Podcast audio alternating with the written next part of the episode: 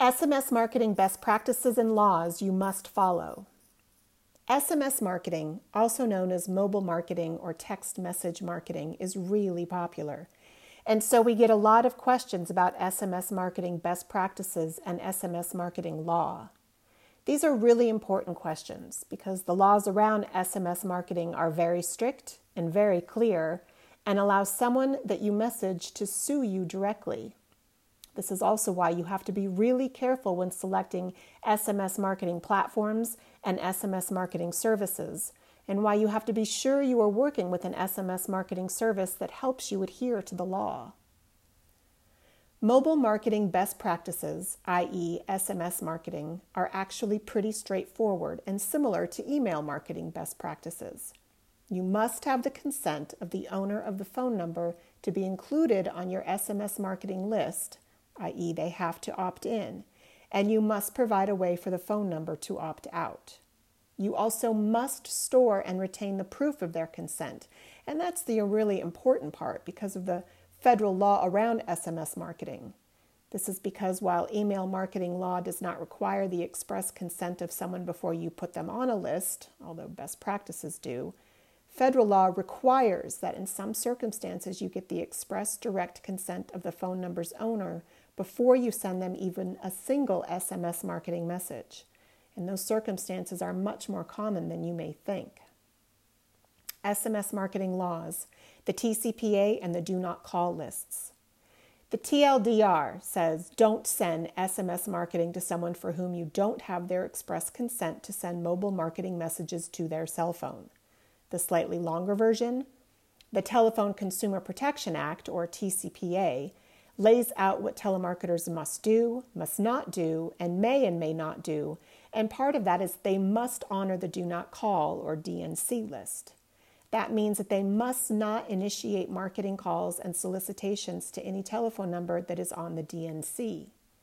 In 2015, the FCC issued a declaratory ruling and order that articulates and makes extremely clear that the rules and regulations set forth in the TCPA also apply to SMS marketing by text message.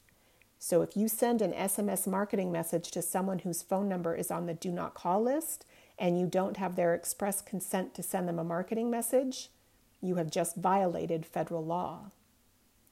The bottom line is that if you even send one single SMS marketing message to a phone number that is on the National Do Not Call Registry, and you do not have their explicit express consent for you to send them marketing text messages, you have just violated a federal law that has built into it stiff penalties and which the person to whom you sent the message can use to personally go after you.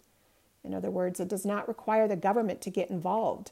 The individual can sue you directly. The government can also sue you, of course, and will if your actions are egregious enough.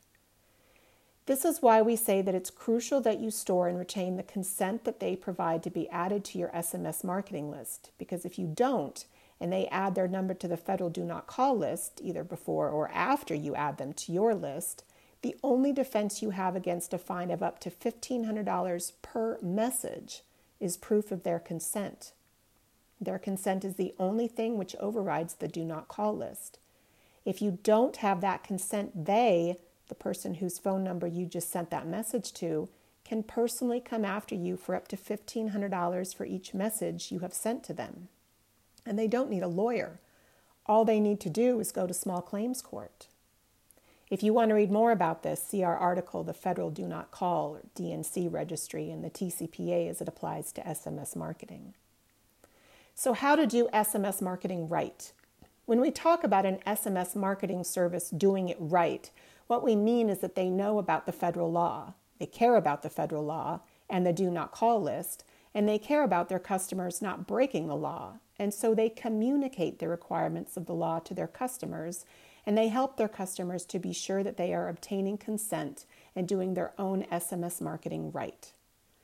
And because they care about their customers and about their customers not getting into trouble, they help their customers to be sure that they have express, verifiable consent, which not only keeps them from breaking the law, but also provides the most responsive list of people to whom to market.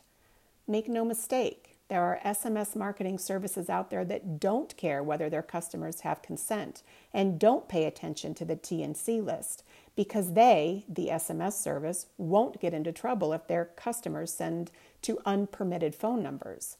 And they don't really care whether their customers break the law or get into trouble as long as they keep paying. That's not a company you want to do business with. At the end of the day, SMS marketing can be very productive and a great way to stay in touch with customers and even leads.